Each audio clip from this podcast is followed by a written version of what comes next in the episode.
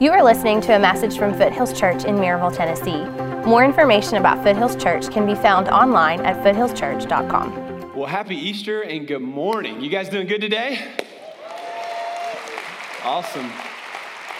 My name is Trent Stewart. If you don't know, I'm the lead pastor here. And uh, man, I've been excited and, and just couldn't wait to get here to talk to you guys today, this morning. Um, have you guys ever received a phone call and it, it was an unknown number? That ever happened to you? I'm sure it does. It happens to all of us. It's like that unknown number flashes up on the screen, and you're just like, man, should I take this call or should I ignore this call, send it to voicemail? And there's just something intriguing that kind of happens in that moment. You're thinking, this could be really bad news, right? It could be like a spam telemarketer that wants to ruin, you know, the next few minutes of your life. Some of you are super nice and you can't hang up on this telemarketers. How many of you would say I'm super nice and I just can't do it? Anybody? No nice people in here. Awesome. Everybody else that hangs up immediately, that's okay, that's good. Yeah, so you know, I'm, I got this phone call this past week, no lie, from, it said, from Walla Walla, Washington. Like, I know nobody in Washington, and I definitely didn't even know Walla Walla was even a place. And, and so the phone call is there, and I'm thinking, should I ignore this? Should I send this to voicemail? Or should I, you know, uh, just uh, take it? And, and I think that battle kind of happens a lot of times because we're thinking this is just going to be bad news. Some of you come to church today and you're kind of looking at me right now, kind of like that unknown phone number that comes up on your screen. You're like, should I just send this dude to voicemail? should I just ignore this call? Because a lot of times we think we're going to come to church and this guy is going to just, you know, back up this truckload of guilt, talk about how bad you're living, how mad God is at you, and how bad everything in your life really truly is. You know, you think sometimes when you come to church that, you know, you're going to hear a message that's just kind of filled with bad news. And so, what I want to encourage you to do today is dial in with me. Like, don't, don't send me to voicemail yet. Because what, what I want to share with you is actually good news. But when you kind of look around and listen to what the world has to share with us, I mean, isn't it true that most of the stuff the world is telling us is bad news? I mean, just listen to the news today, pull up Twitter, look at your Twitter feed. There are more churches burning, someone else got shot um, global warming is happening and walruses are dying somewhere. It's like everywhere you look, there's bad news. And, and so for, for us in this moment today, what I want you to do is, is don't hit the ignore button because what I want to share with you today is like the greatest news you have ever heard in your entire life. You see, Jesus Christ came to this world to give us good news. That's what the gospel is. The gospel, in fact, the word gospel literally means good news. And that's what I actually want to share with you today. And for some of you, you're gonna wanna make a decision today after you hear this message. You're gonna want to give your life to Jesus because something's gonna click. Maybe you've heard it before, but maybe today you're gonna hear it in a way that maybe you haven't heard before. And, and for whatever reasons, today is the day that you're gonna give your life to Jesus. And I'm actually gonna give you an opportunity to give your life to Jesus and to get baptized today. Literally, all over this room, people who came to church thinking you're gonna hear bad news, how much God is mad at you. You're not gonna hit the ignore button, you're gonna listen and God is actually going to speak to you. He's going to, he, you're going to actually make a decision that's going to change your life for the good forever. See, what we're doing today as we celebrate Easter is we're celebrating the resurrection of Jesus. 2019 years ago, Jesus split time into AD and BC because the resurrection is the greatest single event that has ever happened in the history of the world. And as we dial in on this message today, we're going to give you not only the opportunity to give your life to Christ, we're actually going to give you an opportunity to be baptized as well today. And so we've got these nice pools that are outside. The Smoky Mountains are in the background. The sun is out. There's not a better opportunity and day for you to make a decision that will change your life and follow Jesus by being baptized than right here, right now at Foothills Church. So let's start for a minute with a statement that I know you've probably heard before, but it was, but it was written down from one of Jesus' best friends. One of his best friends was a guy by the name of John, and he wrote down a lot of things that Jesus said. We call it the gospel according to John. And in John chapter 3, verse 16, it says this For God so loved the world that he gave his only Son, that whoever believes in him should not perish, but have eternal life. Believe in him, that's Jesus, and have eternal life, that's heaven. Let me start with a question today. If I were to ask you, are you going to heaven? What would you say? Think about that for a minute. Are you going to go to heaven? Pew Research is actually an organization that does a lot of research in our country. And they did a, a project and found that 72% of Americans believe in heaven. Now, here's the interesting thing just believing that there is a heaven and actually knowing how to get there are two very different things. In fact, Jesus said, Not everyone who says to me, Lord, Lord, will enter the kingdom of heaven, but only those who do the will of my Father who is in heaven. What's he actually saying there? Well, what he's saying is that you can't tell a true believer by their words. Just because they say they're a Christian doesn't necessarily mean they are a Christian. It doesn't mean that they have committed their life to Jesus. You've all met people like this. They say one thing, they say they believe something, but then their life shows a completely different picture. I'll just be honest with you, that was me for many years. Like I said, I believed in Jesus, but I was telling the world a completely different story by my behavior. What Jesus is saying here is you can't just look at what people say. You can't just look at what people think or how people even feel. You've got to actually look at what they do and see what they really believe. Because here's the reality your behavior reveals your beliefs. You can say you believe all day long, but your behavior is actually going to tell everybody around you what you really believe. Uh, when my son was three or four years old, I can't quite remember how old he was. We were trying to teach him to jump off the diving board into the, into the pool. And so, as a dad, I wanted my son to take this leap, to take this jump, and we're encouraging him to, to jump off the diving board. Now, this isn't like the high dive like it used to be back in the day, like when we were doing it. They got rid of all those. It's too unsafe, right? So you can't do that anymore. Uh, poor little Johnny might hurt himself. But anyway, this is in a backyard pool and uh, just a normal sized diving board. And I'm in the water, I'm on this float, and I'm like, Bryson, just jump into dad. He's like, oh, he's on the edge, and you know, to a little three or four year old, that looks, you know, it's probably a couple feet, but to him, it feels like a hundred feet, you know. And I'm like, jump in, Bryson, I'm right here, dad's gonna catch you. And he's like, I can't, daddy, I'm too skilled, you know, too skilled. And I'm like, you can do it, son, you can trust me. You're gonna jump in and I'm gonna catch you. I'm not even gonna let your head go under the water. Do you trust me, son? I trust you, daddy. Well, then jump. I'm too scared, daddy. and like, it seemed like hours, all of his cousins were kind of putting peer pressure on him. And then finally, I'm there and I'm like, come on, son, you can trust dad. Jump into dad. And he took that leap and he jumped in and he kicked me right in the nose. And man, it hurt, but he did it. I mean, here's, here's the reality he can say that he believes in dad all day long, but it's not until he jumps off the diving board into his father's arms that he truly believes. Now, some of you are here today and you've never taken that jump to follow Jesus. You've said you believe in a God, you've said that you believe in a heaven, but you have never given Jesus authority of your life. You've never, you've never trusted him for your salvation, and you've never been baptized. And so, as your friend this Easter, I want to help you settle this issue. It's, it's got some huge implications. Whoever believes in him shall not perish, but have everlasting life. Let's go to another statement from the Gospel of John. In chapter 11, Jesus makes this statement. He said, I am the resurrection and the life. Whoever believes in me, though he die, yet shall he live. And everyone who lives and believes in me shall never die. Now, this is kind of a confusing statement, isn't it? I mean, Jesus is saying, I am the life here. I'm the resurrection. I give life. Whoever believes in me, You're gonna die, but you're gonna live.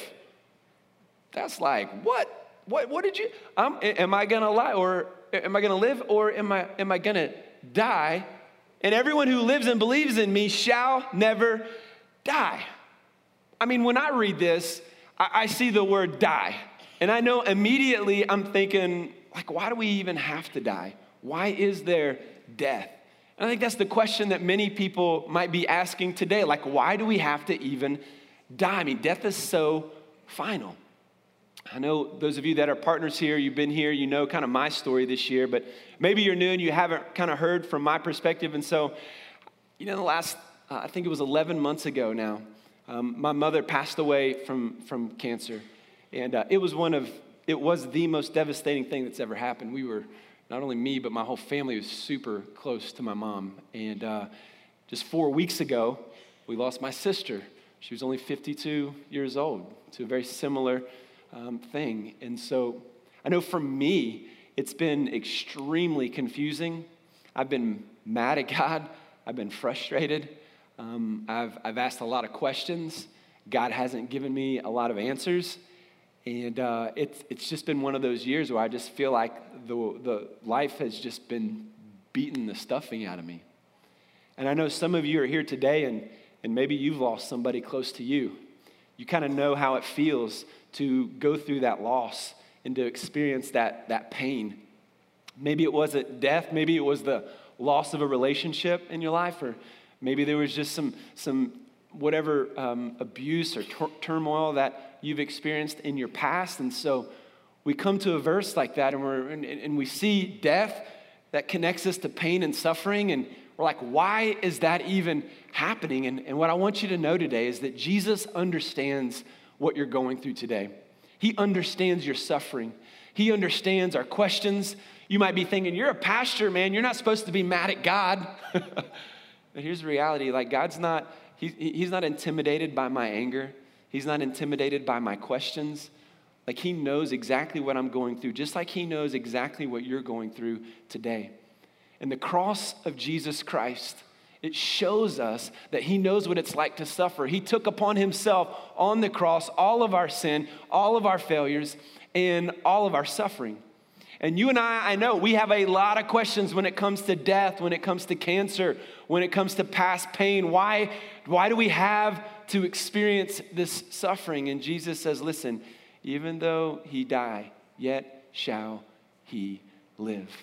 Jesus is saying that every single one of us are going to face death because of sin. See, in the Garden of Eden, when God created this perfect world, it was a perfect relationship between Adam and Eve, a perfect relationship between them and God. And then when Adam sinned, sin entered the world, and with it, pain and suffering entered the world. And so, as a result of sin, you and I face pain, suffering, and yes, even death. But what Jesus is saying is, we're all gonna face this death, but he says, even though this is reality for you, he has given us a way to connect to God. Here's what the scripture says in Romans chapter 6, verse 23.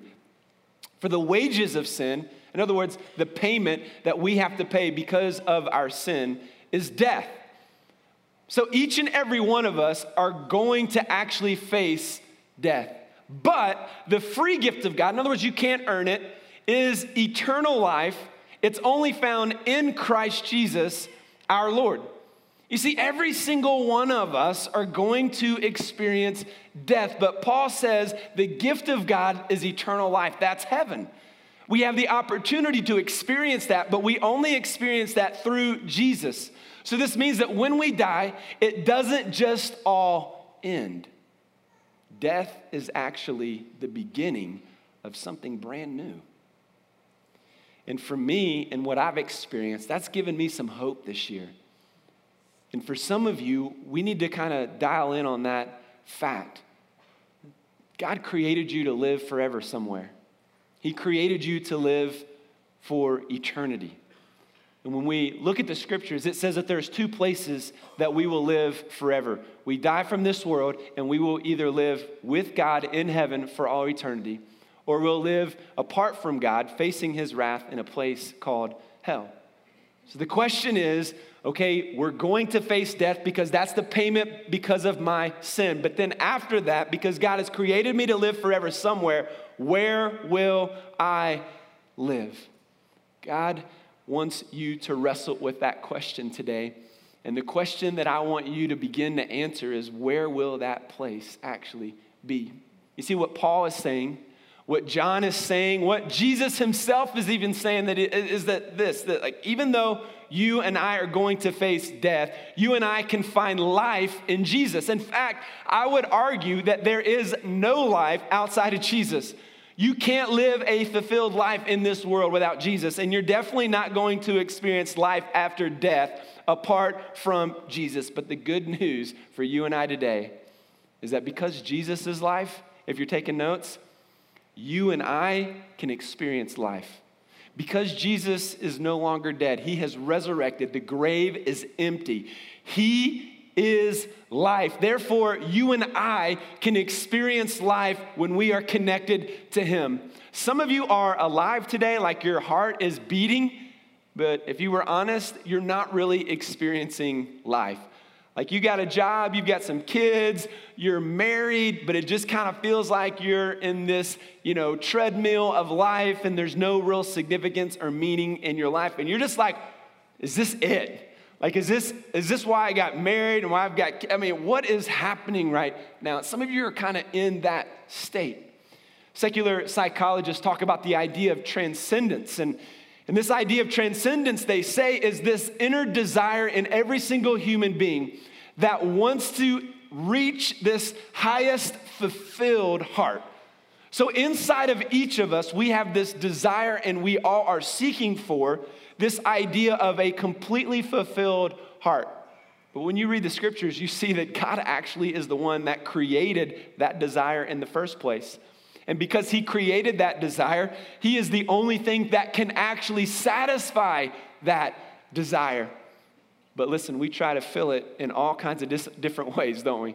We could go around the room today and we could talk about how each of us have tried to experience significance in a fulfilled heart, a fulfilled life with money, with, with success, with relationships, and, and, and, and anything in between that would make us feel good about ourselves. But if you were honest today, you would say, you know what? Uh, the world has nothing really that satisfies that.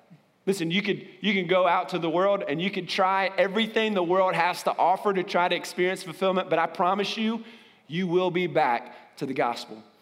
Because it is the only thing that will actually bring fulfillment in your heart because you can't be free until you know God. And maybe that's why some of you are actually here today. Let's look at another verse in Ephesians chapter 2. I love this. Bible says, "But God, being rich in mercy, because of the great love with which he loved us, even when we were dead in our trespasses, he made us alive together with Christ. By grace you have been saved." So we see this word grace, and that's the unmerited favor of God. We cannot earn salvation. I hear this all the time like, are you going to go to heaven? Well, I'm just trying to live a good life and just hopefully, you know, at the end of the day when I die, God's going to just, you know, he's going to say, "Man, good effort. You know, give me a good game slap on the on the butt and hey man, wait, good try." Like that doesn't cut it when we look at the scripture. You see, it is by grace which means there's nothing that you can do. There's not a good life that you can live. There's not a good act of kindness that you can do that would earn that salvation. It is truly an act of His grace. And when we receive Him by grace, He makes us come alive. That's how we experience life when we are bonded and united with Christ. And this phrase here, before Christ, we are dead in our trespasses. Man, that, that kind of hits us between the eyes when you think about it. Because it's not like, you know, it's, it's not like you're just not a perfect person. People are, always admit this, right? I'm not a perfect person, but I'm not, at least like I'm not like my neighbor. You should see what he does, right? You know, that's an easy one to pull, right? To look at other people and compare ourselves. But, but God says, apart from Christ, you and I are dead in our trespasses. And so, if we want to experience life, if we want to come alive, we have to be united with Christ. And when you are united by faith, surrendering your life to Jesus to follow him, then your marriage comes alive. Then your relationships come alive. Then you come alive. Your purpose comes alive. But it only happens in a relationship with Jesus. There's nothing that's gonna fill that emptiness until you realize that you were made by God, you were made for God, and He wants you to experience this true life. The second thing that we learn because Jesus is life is that we can experience forgiveness. Because he rose from the grave, you and I can actually experience forgiveness from our sins. This is great news because we were dead in our trespasses, right? We were, our, our relationship with God was ruined. We could not go to heaven because God cannot allow sin into heaven. But here's what Ephesians 1 7 says In him, in Jesus, we have redemption through his blood, the forgiveness of our trespasses. We're dead in our trespasses, and now because Jesus died, he is offering us forgiveness from those sins according to the riches of, here it is again, his grace. Now, the word redemption is kind of a word that we don't often use, you know? So let me try to explain it uh, like this. There used to be a, a, TV show called Extreme Couponing. I don't know if you watch this, uh, but I didn't watch it, I just read about it. And um, So they would spend days upon days collecting hundreds of coupons, right? They, didn't have a life. They were, their life was collecting coupons. And then they would go to, I don't mean to offend you if this is you, but they would go to the grocery store with these hundreds of coupons and then they would, they would spend hours getting all these products. And then they would, you know, come up to the cash register and the person behind the cash register would roll their eyes and pray to Jesus, right? Because this is going to be annoying. And so they scan all of these products and then they give hundreds of coupons and they have three over 300 and something dollars worth of product and they end up spending like five bucks. So it's like amazing, right? Um, I say that because when you think about redemption, to redeem something means that you trade it in, you redeem it, and you buy something back. So if you're gonna go to Kroger and buy whatever, you're going to have the coupon, you redeem the coupon to buy back the product. And so, when it comes to redemption, the Bible is saying that Jesus offers you and I redemption. Your sin separated you from God. You were facing God's wrath. You would soon face death and hell. But through the cross of Jesus, He redeems you. He trades in His death and offers you life and redemption and forgiveness. And He reconciles you to your Creator, God. We find redemption and forgiveness in the death of Jesus Christ. So when you place your faith in that death, when you place your faith and trust that his death took your place and that he rose from the grave, Jesus is then redeeming you and rescuing you and buying you back to a right relationship with God. Now, oftentimes when I talk about rescuing, people push back a little bit, and some of you might be pushing back. You're like, hey, rescue is a, I mean, that's a harsh word. I mean, I wouldn't say I need to be rescued. I'm not perfect, right? We kind of go back to the I'm not as bad as that guy mentality. But when we read the scripture, it says that we are enemies of God before Christ, that we are dead, and so we need to come alive. And the only way that we come alive is through forgiveness of our sin and, and meeting Jesus. And, and so when we think about this, we want to understand all of these things that have happened in our life. I mean, think about it. If I gave you a piece of paper today and a pen and I said, hey, take a few minutes, everybody around the room, and let's jot down a few of the regrets that we have. That'd be a fun experience, wouldn't it? Like, shoot me in the face. But hey, we could all do that really quickly, couldn't we? And you know why? Because every single one of us have regrets.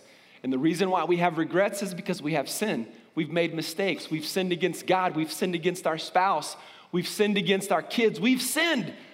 And so we need that forgiveness. We need that restoration. We need that redemption. And the beauty of the gospel, the incredible news that we find in the Bible is that God made a way for our sins to be forgiven and our relationship with Him to be restored. And that's why Jesus dies the death of crucifixion. Probably the most brutal, torturous form of corporal punishment in the history of the world. Jesus could have gone at any moment, Jason Bourne on him, and like beat everybody up and escaped, right? He could have done that. For those older in the crowd, he could have gone Chuck Norris on everybody and escaped. I don't want to leave anybody else out. He could have gone John Wayne on him, and so everybody kind of feels the weight of that, right? He could have done that, but he willingly went to the cross. He willingly wanted to die for you. The Bible says that he spoke not a word unto them as he was dying. They say, okay, you're a king. So they formed a crown of thorns and they crushed it down upon his skull. And then the Bible says that they scourged him. That's a form of, of, of beating you with a whip. And it wasn't just a, a normal whip, it was a whip that had nine links of like strands of leather. And at the end of the leather would have been rocks, glass, sharp objects, so that when you got whipped with a scourge, it literally ripped off the flesh. Jesus got 40 lashes before they then forced him to carry his cross to the place of the skull. That's where we get the Latin word Calvary. I've been to Jerusalem and I've seen this where they believe Jesus was crucified, and it's this hill and it's got this huge rock face. And when you step back and look at the entire rock face, you can see the outline and the image of a skull. It's pretty intimidating. And it's there that they believe that Jesus' hands and feet were nailed to the cross. And right before he died, he said, Father, forgive them, for they don't even understand what they are doing. Into your hands I commit my spirit. And he died. And the reason why he dies is to offer you and I forgiveness. He wanted to offer you redemption, and you can experience that today. Finally, because Jesus' life, you and I can know that we can experience heaven. This is a great truth. You can know that you can experience heaven because he is alive today. And the reason why he dies and the reason why he is raised from the grave is so that we can overcome our sin and we can experience heaven with him. Let's go back to our verse that we started with here in John 11. Jesus said, I am the resurrection, I am the life. In other words, I'm the only way that you're going to experience life, real enjoyment and fulfillment in this life, and real life in the hereafter. Whoever believes in me, that is Jesus, though he die, we know, we just talked about it, we're all gonna face death, yet shall he live. And everyone who lives and believes in me shall never die. He's talking about the second death. We will face death in this world, but we won't face the second death if we believe in him. Now, this is the question, isn't it? Do you believe this? That's the question. Do you believe this? After Jesus dies, they take his body down and they bury him in a tomb. They didn't, they didn't bury people under the ground like we do. They still don't do that. In fact, they bury people in stone coffins and sit them on top of the ground. And, and in Jesus' time, they, they would have kind of dug out some um, rock and made a cave. And that's kind of the, the idea of where they would have buried Jesus. They put him in that tomb. And on the third day of his, he was dead, right? They saw him die. They put him, his body in the tomb. And the third day, the, the women go on that Sunday morning to treat his body with various spices that they often did as custom. And when they went there, they saw an angel dressed in brilliant white. And the angel said to them, You are seek, why are you seeking the living among the dead? He is not here. He has risen. Just as he said he was going to do. And later, all the disciples saw him. The disciples are, are the guys that were, were really tight with Jesus, all of his close friends. And they saw him die, they saw him get buried, and now they have seen him, real body, not like a ghost floating around, like a real bodily resurrection. The Bible says that they ate with him. The Bible says in 1 Corinthians 15 that over 500 people saw the risen Jesus. And after this resurrection happened, I mean, they were, the disciples were completely different. Look, when, when he died, they were all depressed. They were all scared. They were hiding from the authorities. They were afraid. Peter, one of his dearest, closest friends, even denied that he even knew Jesus three different times. But listen, when Jesus rose from the grave and they experienced this resurrected Jesus, they were completely different. They overcame that fear. They overcame the, the, the, the, emptiness inside of them. They found purpose and life in Jesus. And the scripture tells us that they began to transform the world with this message. It's why we're here today. And the reality is, this message can be true for you today. Just like the disciples came alive, just like I came alive one day many years ago, you can in fact come alive today because Jesus is life. Because He's life, you can have life, you can have forgiveness, and you can know that heaven is your home. I mean, think about it. You can be certain of that. You don't have to walk around thinking, oh, am I going to go? I don't know if I'm going to go. I might go. I thought I was yesterday, but I don't know now.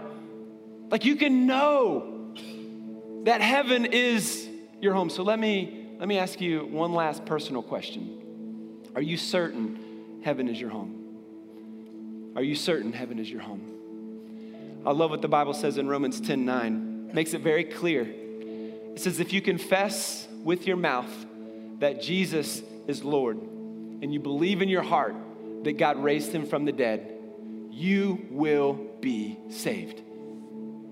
So confess. That means you are confessing your sin. You are confessing that He is the Lord. That means that He's in control of your life. You're, you're going to live your life for Him and believing with your heart. Why, why heart? Well, the heart represents everything that you believe, everything that you desire. That's like the deep seated emotions of who you are. And so we believe out of our heart that He was raised from the dead. And He says, then you'll be saved. You know, when I accepted Christ many years ago, I never dreamed that I would be a pastor. Like, not on my radar. Didn't didn't want that. Never dreamed that I would plant a church in Maryville, Tennessee. Um, I was kind of thinking people needed Jesus in Hawaii. You know, it's kind of a nice. But I can tell you, there's not another place in the world I'd rather be than right here. I love this area. I love this church. I love being a pastor. I love doing what I do. And people talk about our church and say, man, the church has grown over, over the last 10 years. We just celebrate our 10 year anniversary. And um, people think, ask me all the time, you, did you expect to see this? And on one level, man, it's been amazing. So no, you know, don't, don't really, you know, you, you hope, but you don't expect. And then on the other side, it's like, of course I expected this. Because Jesus promised that if, if we were to go and tell, we were to come to this city, that He told us, I'm gonna connect you with people that need to hear the gospel. And so today is really a fulfillment of what, of what we believed and prayed for over 10 years ago. Like this place, the reason why we built this place is because we were praying that you would be here. 10 years ago, and for the last 10 years, I've been praying for every single one of you. I don't know every single person in this room, but we prayed that God would send you here because I believe wholeheartedly that you are not here by accident that God loves you, He has a plan for you, and He brought you right here, right now, to hear this message. And you have an opportunity today. You have an opportunity to get to know Him, to be made brand new. And what's happening right now to many of you is that you're feeling this, this drawing to God. And there's this drawing to Him, and you don't quite know what that is. And let me tell you what that is that's, that's the Holy Spirit of God. He's drawing you in. Some of you are, are kind of in this mindset right now. You're like, I think he keeps looking at me. Is he looking at me? Like, I'm not looking at any one person. like, that's sometimes how the Lord works. Some of you are thinking, like, I, I'm feeling this draw to God. I feel like I'm the only one in the room, sometimes, is how people explain it. See, that's how God sometimes works. And as he's drawing you to himself, here, here's what's happening in the back of, of some of your minds. You're gonna start hearing some thoughts come up. They're like, you know what? You just need to get over this bad behavior. You gotta get over this one thing, and then you can get your life straight. Don't do anything rash today. Just go home, get over this, and then you can come back. Just become more religious. What you've done is too bad. There's too many people here, and you don't, you know, you don't want them to think that those are all lies. Here's, here's what I know I know that people try to overcome bad behavior in an attempt to then feel like they can fit in at church. It, it just doesn't happen that way. Never seen it happen that way. It can't happen that way. We first come to Jesus just as we are. Every sin, every mistake, every hang up, and we say, just as I am, right now, I, I am trusting you. And, and then after that, he gives us the power to begin to overcome whatever behavior. It does not happen the other way. And I can just tell you right now, if you're thinking, I got to change stuff before I fit in with this church, look, if you get changed and get perfect and try to come to this church, you're not going to fit in because we're just a bunch of screw ups. so don't, don't try to do that because then you won't. In this moment, I wonder if there's some folks in the room who are like, you know what? I feel like this is where I'm at. I feel like this, this is the moment that I need to give my life to Jesus. I can, I can kind of sense it. And so, right now, I just want to ask that everybody just stay seated and just out of respect for what we believe the Spirit of God is doing in this room, let's just kind of just kind of go into a moment of prayer. Would you guys just bow your heads? I just wonder. There's some in the room right now that would say, hey, you know what? I, I think that's actually me, Trent, that the guy you're talking about, I can sense it.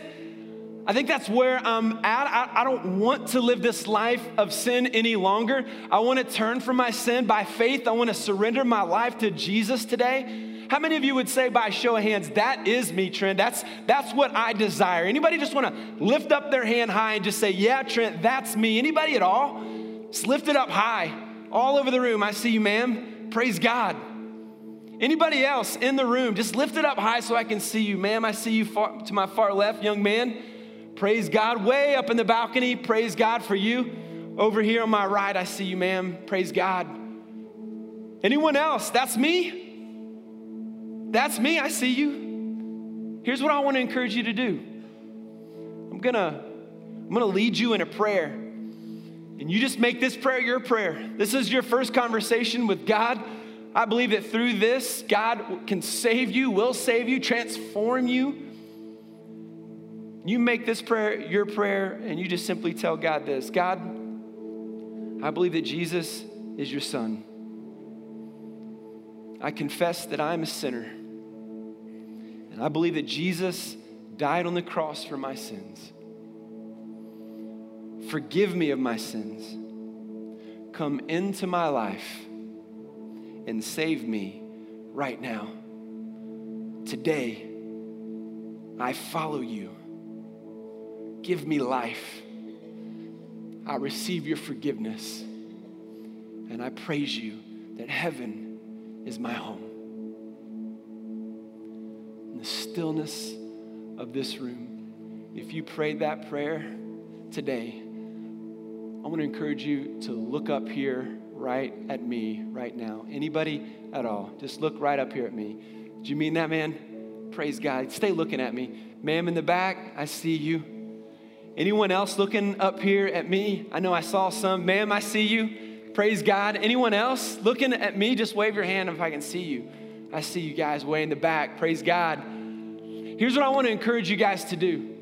When we read the New Testament, Jesus says to, to go and make disciples, teach them, and baptize them. And so, what baptism is, it's simply a symbol, an outward symbol of an inward decision. So that when I went under the water, it's a symbol of the old Trent dying. I'm buried with Christ. And then coming up out of the water, it's the symbol that I have been made brand new. It's a symbol of the resurrection of Christ. Jesus himself was baptized, and he tells us to be baptized when we put our faith in him. And so, in just a minute, I'm gonna pray, and I'm, then, gonna ask everyone to stand to their feet. And if everyone would just look at me, as we all stand, I'm going to encourage those who just prayed that prayer and desire baptism to get up out of their seat and head to my right, your left. Pastor Todd, Pastor Landon are waving their hands right there. And they're going to, they're going to provide everything that you guys need clothes. We're going to high five you. The water's warm, it's a beautiful setting. I mean, there's nothing really that's preventing you. Some of you might say, man, I was sprinkled as a kid or I was baptized when I was four years old. Scripture teaches us that baptism comes after that confession and belief. Right? And so anything that would happen on the opposite side of, of confessing and believing was not symbolic of the change that we see Jesus explaining in the New Testament. And so maybe that's that's some of you. You're like, "Oh man, well, man, I can't, came to faith in college, you know, and I haven't been baptized since then, and, and, and today's your opportunity as well." I'm to pray for us. We'll stand and we'll praise God for those who are about to make decisions. Father God, again, we are in awe of your work and your presence. We're in awe of your grace. And we praise you for the empty tomb. We praise you for the cross. That you offer us life, that you offer us forgiveness, and that you offer us the hope of heaven for eternity. And I am praying right now over this room, Lord, those who made that decision will come forward. And Lord, we will encourage and, and, and, and help and bless them. And Lord, we are thankful for them. And we want to pray all of this in the name of Jesus. Amen. Hey, church, can we just give a round of applause to those decisions? Let's stand to our feet. Those that made decisions can move in that direction. We're going to get you everything that you need as you are making your way. We see several. Hey, praise God. Praise God. Let's That's awesome. That's awesome. Let's sing and worship him today. Thank you for listening. More information about Foothills Church can be found online at foothillschurch.com.